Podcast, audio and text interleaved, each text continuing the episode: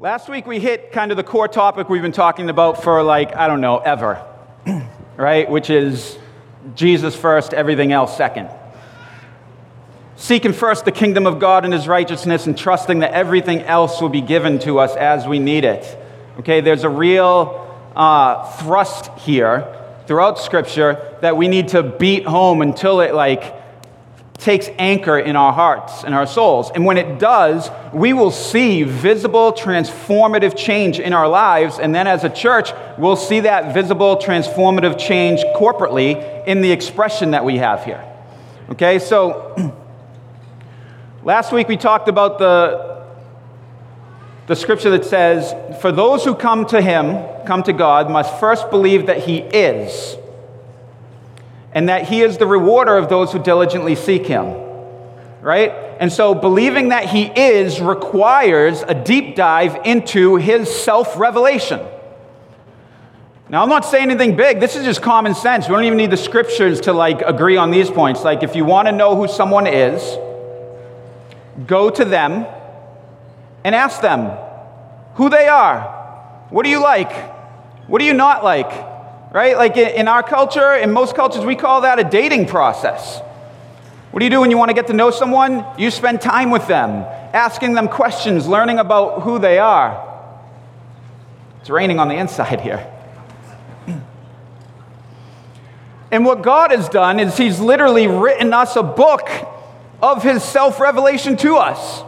And so, if we're going to believe that He is, right? And last week I differentiated between believing that a deity exists is very different from what the author of Hebrews is saying here. That you must believe that he is. And if that sentence was extended, that he is who he says he is. And the only way you're going to be able to believe that is to first understand what he showed us and told us about himself. This is why the scripture becomes our authoritative source on the faith in who God is.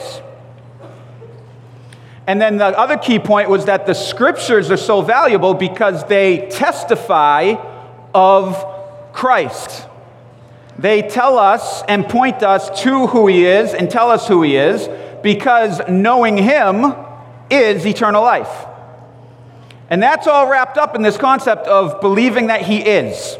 It's the full picture. It's how we know we're worshiping the one true God and not a golden calf that we've created and named it God. And the second part is that he's the rewarder of those who diligently seek him. And we nail down what it looks like to diligently seek him, as opposed to a casual seeking of him.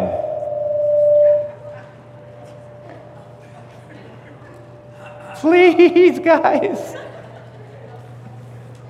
All right. So, this casually seeking him, which is what we wrestle with here. And what I think is a big part in the Western culture is we have a casual pursuit of Jesus because an actual diligent pursuit of him would require actually carrying a cross. It would require actually dying to things we want. It would require giving things up and putting him first. We can casually pursue Jesus like we casually pursue any of a hundred different things. But the things we diligently pursue are the things we truly believe we need in our heart like provision. Right? It's always there at the center. We will diligently pursue jobs, businesses, careers, the things that provide for what we believe we need, and then even beyond that, what we want.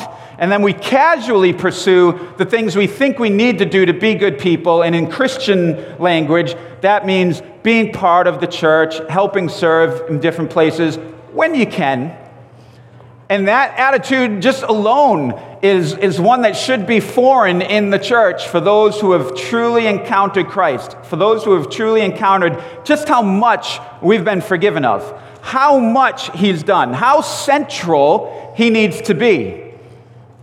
Right? It's, it's so central that it pushes us out of the center, and we begin taking orbit around Christ instead of trying to fit Him in around us and our lives and our desires.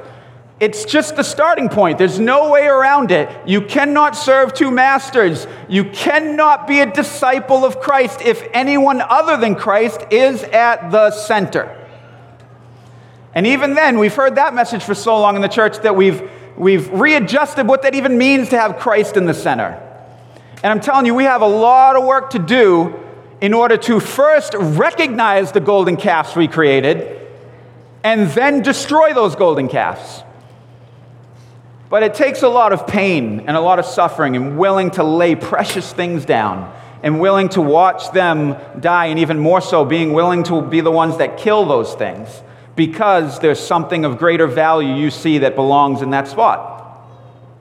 So I was reading this week in my devotional time, I was like, I'm going to plow through Matthew in these next couple days because I just redemptive history's been going on and been going through the Old Testament. It's like I want to, I want to just plow through the Gospels again. I want a fresh hit of Christ and who He is in a very direct way.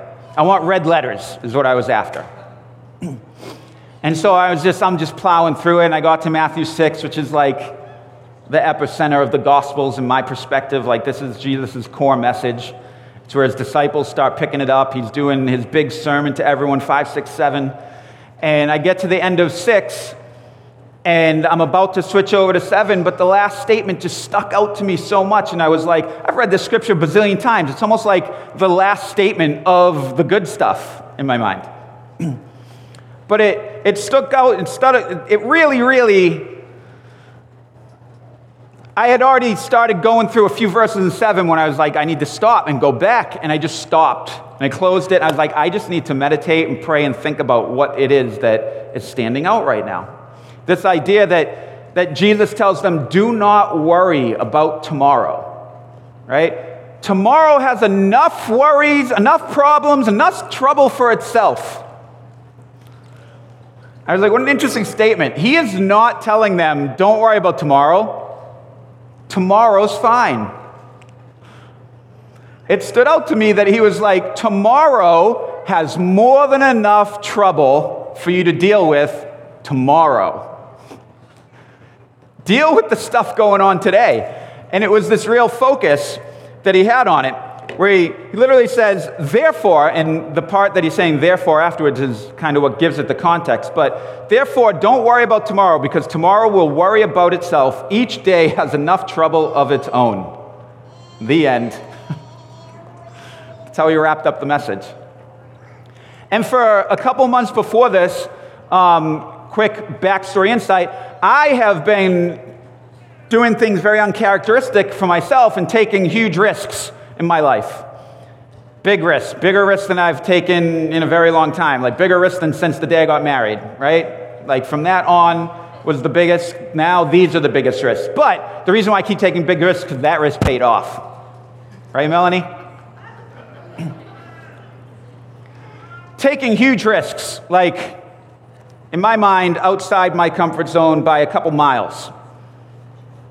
But it's been progressive, and I felt like God has been pushing me to expand this kind of realm in my life, to step out, take risks, put some greater trust in God, not just in rock solid promises where He has promised, hey, if you do this, everything will work out great.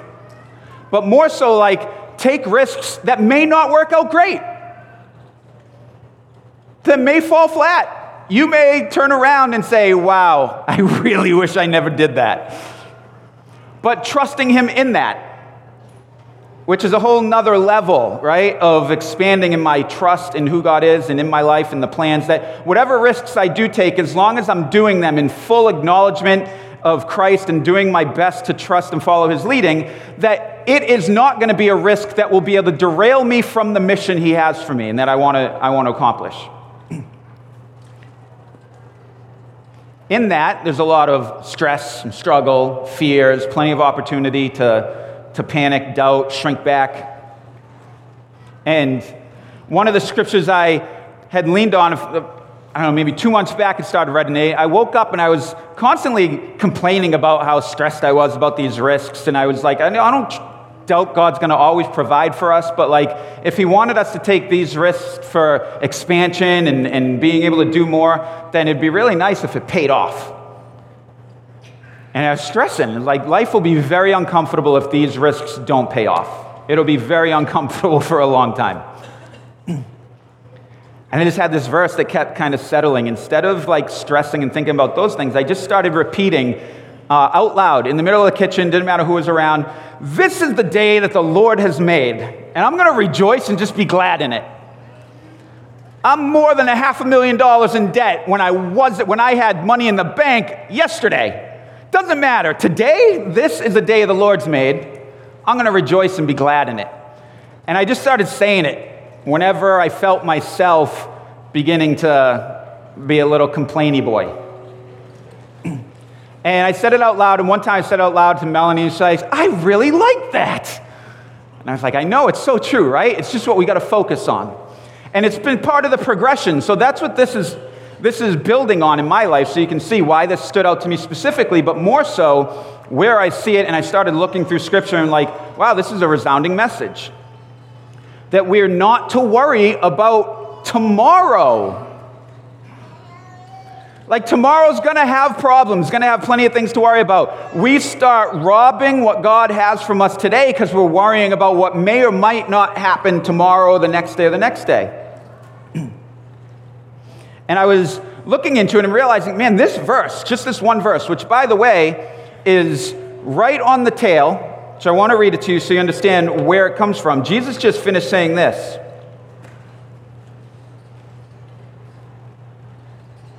Says, Therefore I tell you, don't worry about your life, what you will eat or what you will drink. Full stop right there. Obey that and you're good.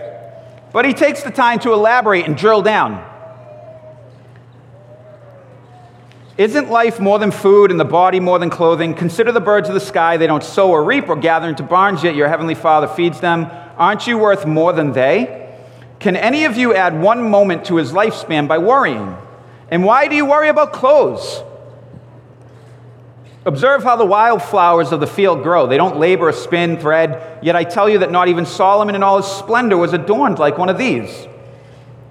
If that's how God clothes the grass of the field, which is super temporary, it's here today, it's gone tomorrow, and it's thrown into the furnace, won't He do much more for you? You of little faith? Like He's saying, like, guys, you guys, the fact that you don't trust that God will provide your basic needs demonstrates that there's little faith here right? And Jesus is saying that as a loving rebuke to say, you need to start actually believing. And he says, so don't worry, saying, what will we eat?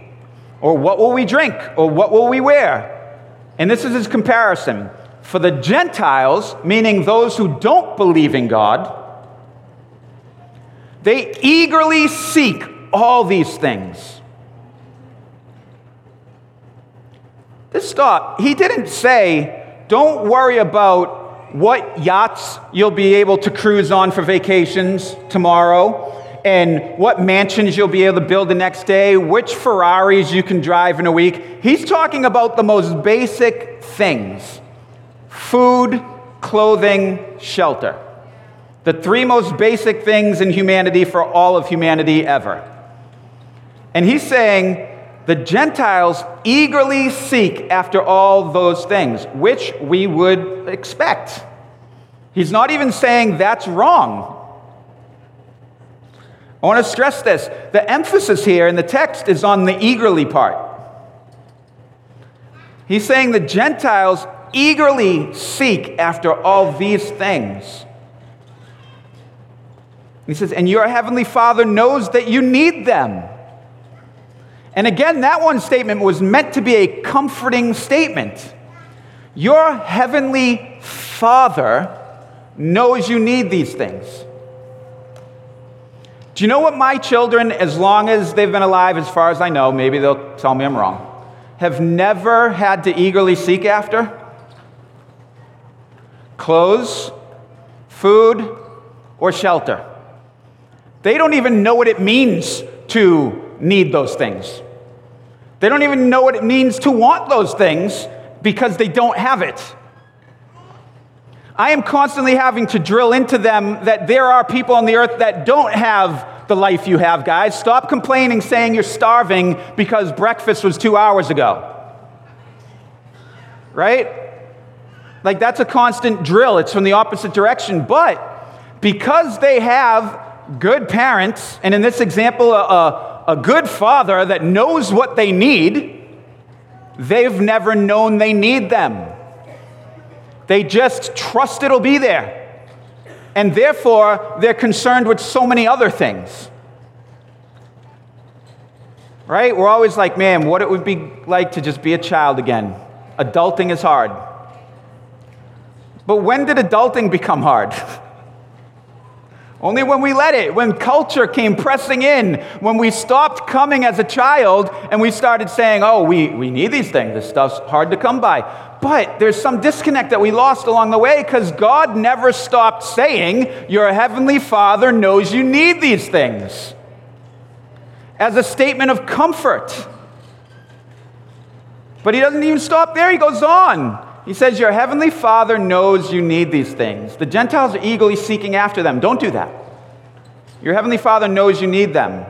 In contrast, you seek first the kingdom of God and his righteousness. And all those things that the Gentiles are eagerly seeking after will be provided for you. Therefore, here's the therefore, back to my main point.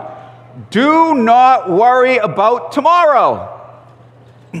tomorrow will worry about itself. Each day has enough trouble of its own. And I was like, man, that almost sounds like a reversal. Like he's saying, don't worry about tomorrow because today has plenty to worry about. Doesn't it come off that way?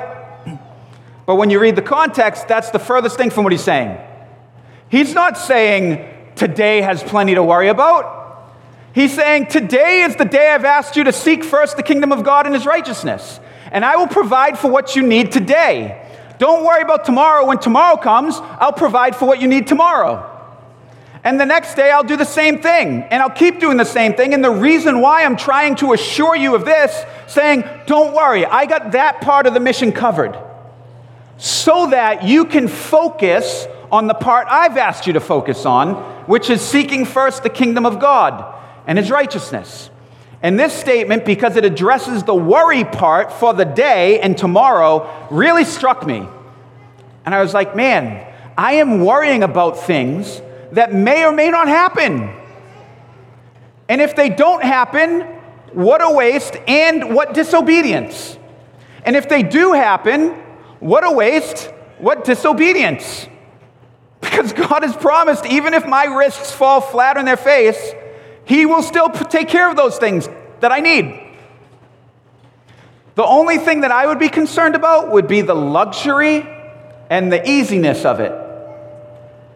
And that's what it drilled down to. And I needed to stop worrying about whether tomorrow would be easy or not. You see the difference? I genuinely don't feel like I have a concern that God won't provide for us. Really don't. Walking with Him for almost 30 years now, I feel like that truth is kind of firmly settled in my heart. So it's never that. It's more so that I'm worried that tomorrow is going to be a boatload harder than today is. And I'm like, God, haven't we progressed past that part? Like, I lived for a solid decade where I was like, I have to trust God for so much. And I'm like, now I want to get to the part where I can be a source, right? A resource. And having to say, God, not my will, but yours be done, but you'll provide. My point is this this passage is assuring us not to worry about tomorrow so that you can be free to focus on the mission today. Meaning this, you got bills due tomorrow, don't worry. Tomorrow has more than enough to worry about tomorrow. It will worry about itself. God asked you to be generous today. You got things that need to be done tomorrow, don't worry about them today. Do what God's asked you to do today. It's really a much simpler perspective. Now, I'm not, I'm not dumbing things down to pretend tomorrow doesn't, exi- doesn't exist, but I am saying that this the scripture doesn't say, don't think about tomorrow, don't plan for tomorrow. It says, Don't worry about tomorrow. There's so many other parts in Scripture it says, hey, man has their plans, but it's the Lord that orders their steps, right? Trust in the Lord with all your heart. Don't lean on your own understanding. In all your ways, acknowledge Him, and He will make your path straight. These are things you can trust. These are things you can rely on. God is saying He's going to do that. So you don't have to worry about tomorrow. There's a freedom to diligently pursue Him and His kingdom when we embrace that. This is repeated in Proverbs 27 1. It says, Don't do that. In James 4 13, look at this is what it says in James 4 13. It says, Come now, you who say, Today or tomorrow we will travel to such and such a city and spend a year there and do business and make a profit. And James is like, You don't even know what tomorrow will bring what your life will be tomorrow. For you are a bit of smoke that appears for a little while and then vanishes. Instead, you should say, If the Lord wills, we will live and do this or that. But as it is, you boast in your arrogance. All such boasting is evil. So, for the person who knows to do good and doesn't do it, it is sin. Man, it feels like so confusing unless you just think about it for like even one minute. If you just stopped and thought about it for a minute, it starts to make sense in the context. It's clear he's not saying don't think about tomorrow and make plans. He's talking about the heart attitude. Who's at the center of your plans? That's why he addresses it as arrogance. That's why he calls it sin. Now, listen to what he's saying. Come now. It's a, it's a rebuke saying, come, come here, listen. You who say, this is what you're going to do, and you got your plans, and you're going to make a profit, and you're going to do this for the next year, you got your life mapped out. His response is, You don't even know what tomorrow will bring, what your life will be like tomorrow. Oh, arrogant one. Your life's a vapor. You're going to be here today and gone tomorrow, and you're planning like there's some significance to your big plans. Instead, what you should say, if it's the Lord's will, that's his breaking point. He then repeats, like I'll, I'll, paraphrase it. What you should be saying, if the Lord wills, we'll go and do this and make a lot of money in the city. You see, he's not saying you can't plan to go somewhere and establish for a year and make a profit. He's just saying it should be in the, the context of the Lord is at the center. And you've said, if this is what the Lord wants of me, I'll do that. If it's not what the Lord wants of me, I won't do that. And I don't know what tomorrow comes unless he specifically directs me towards something. This to me is, is the centerpiece of the casual versus the diligent pursuit this explanation of it. That's why he says, But as it is, we boast in our arrogance. And it's not this, we're not boasting against God intentionally, we do it passively. In our actions, in our mindsets, in the things we do that demonstrate what we truly believe, we live as if God's will is the suggestion and our will and desires are the Lord and we go and we do things and we ask the Lord to bless what we do. Instead of first saying, I will do what the Lord's will is. And we build our lives around it and we think we're starting in a good place. And before you know it, the church, the body, Christ, his mission, his purposes in your life become these periphery things revolving around all your ideas and plans oftentimes sending around this golden calf that we worship and call Jesus because we haven't taken the time to truly submit, die, let all these cultural, worldly filters fall off so we can see Christ, who he is, and what he's really asking of us. Now, I want to show you this theme in Scripture that Jesus is drilling down so we can truly rest on this promise that we don't have to worry about tomorrow. Okay, there's a bunch. In Matthew 6 11, Jesus teaches his disciples how to pray. Now, this isn't just some daily devotional prayer book, book with some suggestions on what prayer could be. This is God in the flesh, instructing his most important followers how to pray. We should pay attention to that. And he gives us a structure and themes within this that resonate the heart attitude of a person who would boldly and humbly come before the King of heaven and earth and make requests. So Jesus says this in this prayer Give us this day our daily bread. Right in the center of it. This is where James gets his teachings from, guys. This is where all the apostles and the apostles' teaching come from the teachings of Christ, who at the center of his prayer, his instructional prayer says, You should be asking the Lord each day for your daily provision. And then trusting that when you ask the Father for bread, he won't give you a stone. It's just, this is the, the perfect harmony of scriptures and the consistency of its teaching. In Ezekiel 16, I mean, Exodus 16 4, there's this whole teaching on manna, and God instructs them take the manna that you need for the day. He says, Do not store up for the extra day. There will be more bread tomorrow, I promise. And those who didn't believe stored it up and when they woke up, it was breeding worms and stinking like rotting food. this is the demonstration of this truth that God has always been after, all the way from the beginning. Even when God kicks Adam and Eve out of the garden, he demonstrates in his mercy an act of provision and provides for them. Even in the curses, he provides for them with this promise. And it's echoed throughout Abraham, where Abraham is promised provision in great abundance. And throughout scriptures, when the Exodus is happening, they're in the wilderness, and God continue promise, continues to provide for them day by day. And you know what it tells them? That He provided supernaturally manna on the ground, and quail from the skies, and water from rocks. Like all these supernatural demonstrations. And you know when all of that stopped? When they reached the promised land. Because His provision shifted.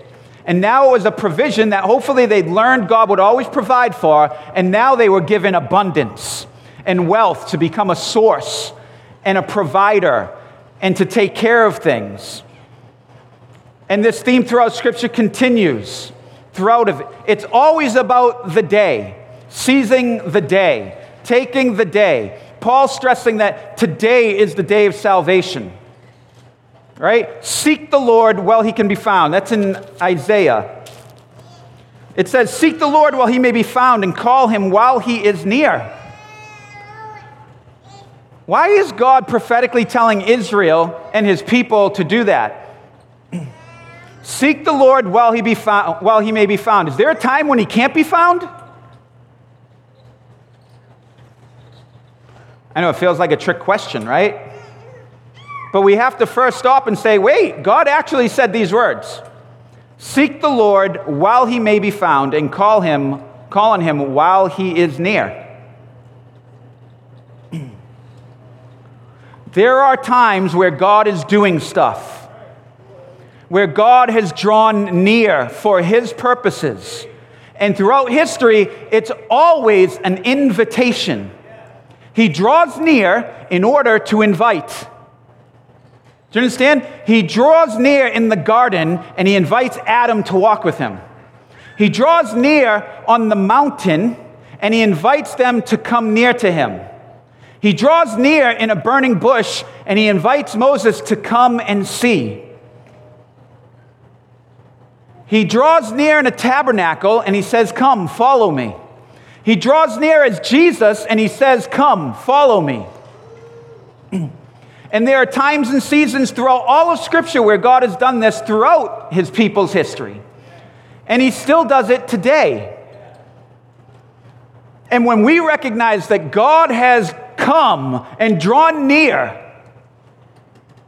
it is him saying, Come, seek me while I may be found. While I am here, draw near to me. It's an opportunity, it's a window that can be missed. It can be missed. Think about this. Imagine, this is just something I think about. Imagine you're one of the Pharisees that gets saved post Jesus' ascension, because that happened. Tells us in Acts that many of the religious leaders, Pharisees, and priests came to the Lord. The same ones that, while he was present, rejected him, in best case, questioned and didn't quite believe, and missed out on it. In the TV show The Chosen, they do a good job. It's, it's not in the scriptures, they add to it to try to capture this idea. and they show one of the one of the Pharisees and rabbis who came this close to becoming a disciple of Christ, but couldn't let go of everything that he had accumulated and owned and, in his position and his roles. That close. And the scriptures tell us afterwards that he was one that became a follower of Christ. Imagine the level of regret that you missed out while he was near. That you passed by, that you didn't go all in in that moment. And you watched those who did. And you see what God is doing in their life and through them now. They're preaching, they're raising the dead, they're healing the sick, they're seeing 3,000, 5,000 people come to Christ in one message. The Holy Spirit is descending in power and falling on people. You're preaching Jesus, and your testimony was, He drew near and I missed him. I did not respond in kind. That is something that should be fearful, something that should cause us to stand in really godly fear.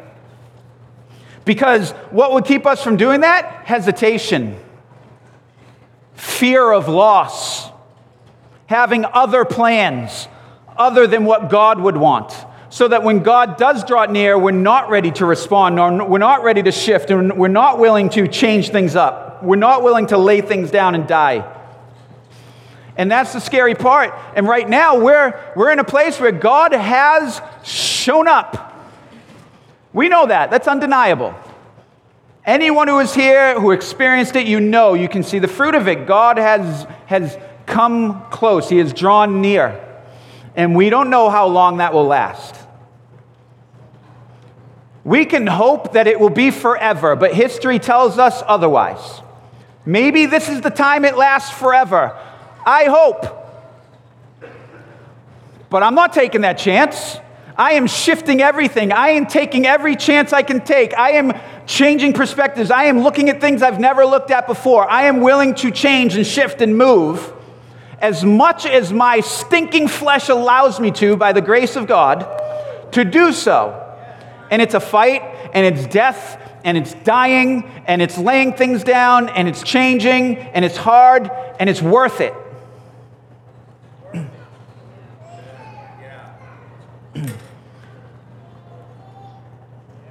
I want to read this last verse.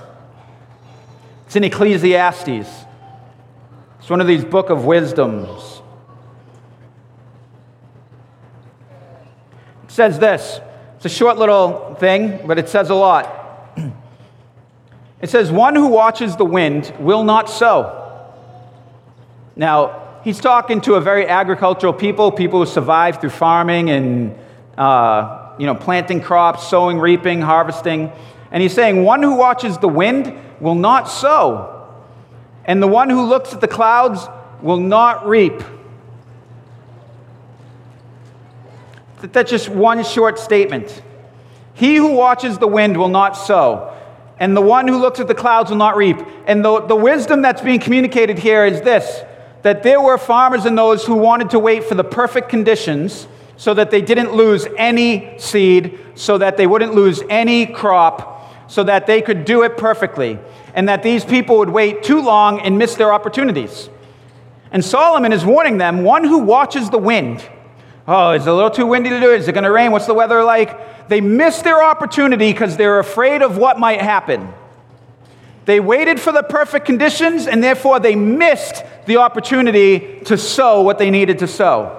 And therefore there was no harvest at the end. And then he says on the other end, and the one who looks at the clouds will not reap. The person who's too afraid that if they go out there and start reaping, the wind, the rains will blow their wheat away, blow their barley, or whatever it is that they were harvesting that the wind could impact, says, You'll never reap. In other words, what he's saying is, just do it. In a nutshell.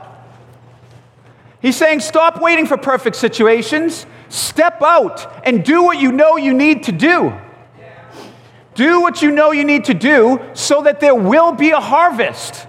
There won't be a harvest if you don't step out and sow. If you don't do the diligent work of pursuing and working and striving and, and bleeding and, and busting your butt and sacrificing and laying things down and changing and being willing to flex and say, if the Lord wills, tomorrow will look like that, but today I know what He wills for me. I can do what the Lord wants for me today because I know what He wants for me today. He's told me right here. What does that look like as it expresses? Pursue Jesus. Let the Holy Spirit lead you. Be part of a community that can pray and listen together and be able to instruct each other. You have to strike while the iron is hot. That's what the statement means. It's that imagery from the welding, right? People making swords or weapons, uh, spears, they, they have to put this iron, which is one of the strongest substances on the earth. But if you get it hot enough, it becomes pliable and flexible. But it only stays that way for a very short window. Like, very short. And so, while it's that glowing red hot, like that, that type of pliability, you have to strike and strike. And I don't know if you've ever seen scenes of welders, they're sweaty.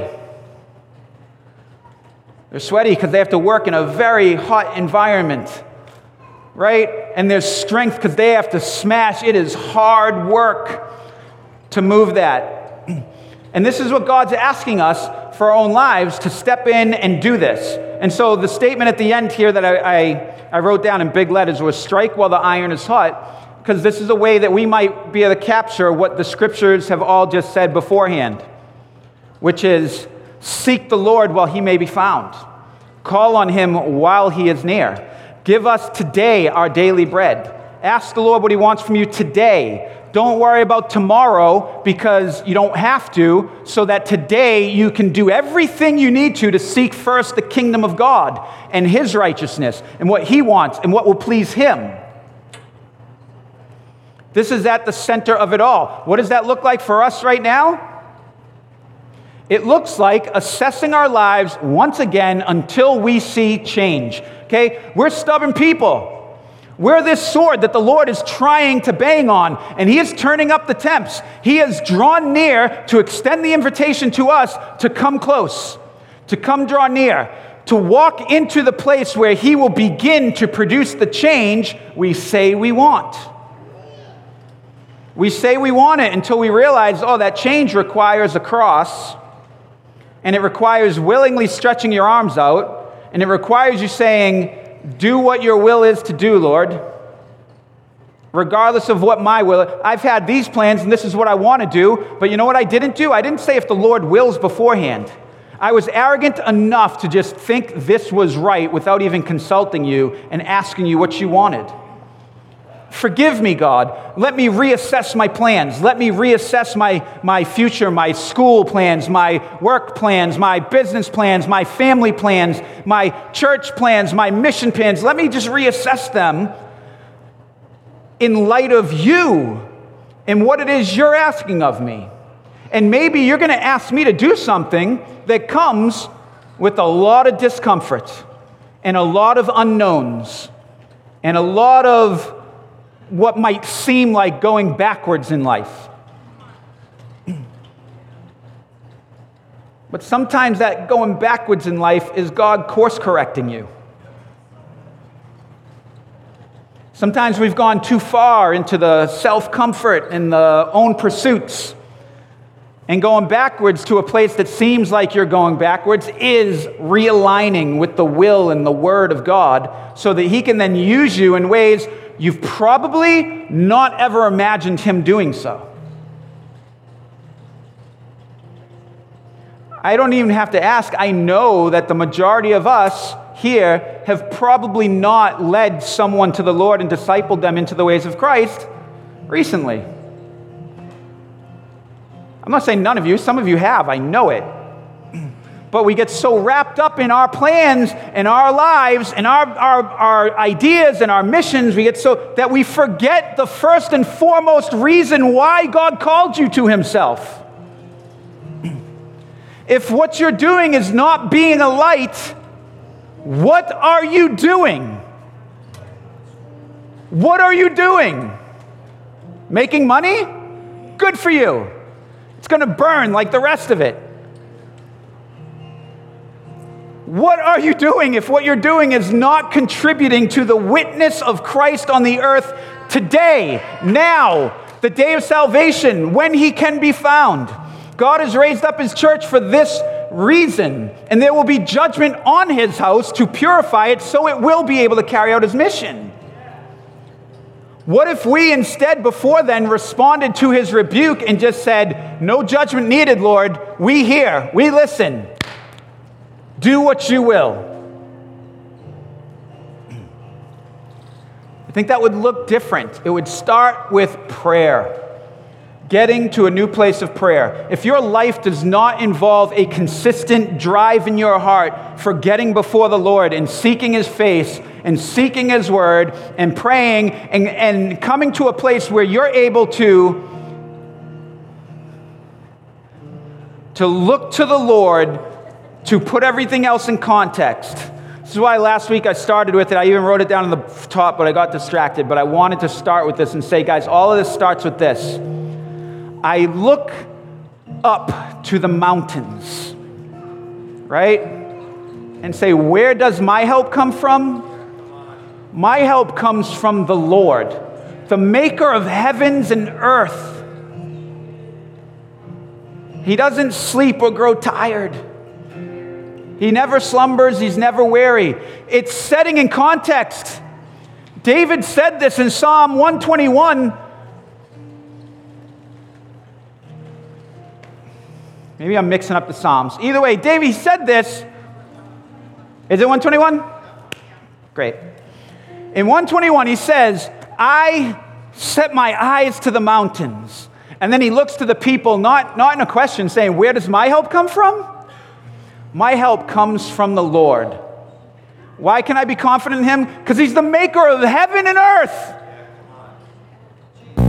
You think I have to worry about if he's able to help me? So daily I set my eyes to the mountains where the Lord is. And I know that that's where my help comes from. So, therefore, because of that overarching truth, I don't have to worry about tomorrow, and I can just do what I've been asked to do today. Because whatever help I'll need to do this comes from the maker of heaven and earth himself. Which means you don't have time to pray because life you just have too many other demands? It's a false belief. It's a false belief. You don't have time to get in the Word for a little bit and spend time with God? False belief. All you're saying is there's something else more important than connecting with the very source that you need to do this day well. We're all guilty of it. We're all guilty of it. I know myself, I'll play this part of the message on repeat all week. but it's a false message that tells us other things are important. Well, I don't have time. Get up earlier. I'm not a morning person. Stay up later. I fall asleep. Do it in the middle of the day. I have work. Stop working. Like, trace your excuses down to the point where you can kill them and put them in the right context. But you can do it because your help is the one who created heaven and earth. So, what does this look like? How do you adjust this? What do you change? Start by there, saying, God, how do I get to a place where daily I can say, if it's your will, I'm going to do this and this. Please speak otherwise. But we won't do that until we get to the place of confidence that we know who He is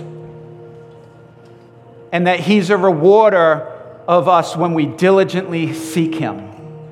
That when we go from a casual pursuit to a diligent seeking, He has promised to reward us with Himself, with intimate relationship, with provision, with power, with words of affirmation and love and concrete effort and direction and confidence and you will walk in a faith that causes other people to say, What do you have and how do I get it? That's all I have to say about that today. We'll worry about next week next week.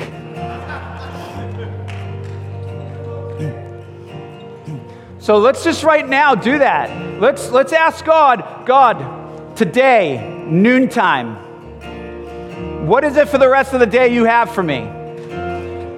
And God, give me the grace to wake up in the morning tomorrow and ask the same question, to avail myself to you, regardless of what pressures I have from work or family or community or life, whatever thoughts I have in my mind that are pushing you out of it, whatever imaginary concerns called fear that have taken root that you would show up in power, God, that I could look to you and say, You are my help today to do so. I can start whatever it is I need to get done a little bit later, God, to spend some time with you. I can wake up a little bit earlier to spend that time I need with you. And I'm going to diligently pursue you until these times become rewarding to me until this time feeds me and fuels me in a way I can recognize that it's not just drudgery, but it becomes the reward of my day. But even if it doesn't, I will still diligently pursue you and your will, God.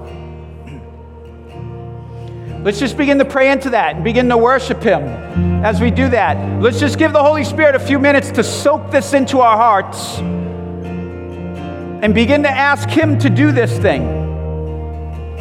Whatever it is in the message that stood out, whatever part pricked your heart, whatever the Holy Spirit enlightened, begin to meditate on that right now and ask the Lord to do it, to set it right, and then set a commitment to begin to let Him shift things and to make hard decisions and to ask others to help if you feel like it's too, too tall of a task. Hold me accountable. Look at my life with me. Tell me, what is it that needs to shift? I want this.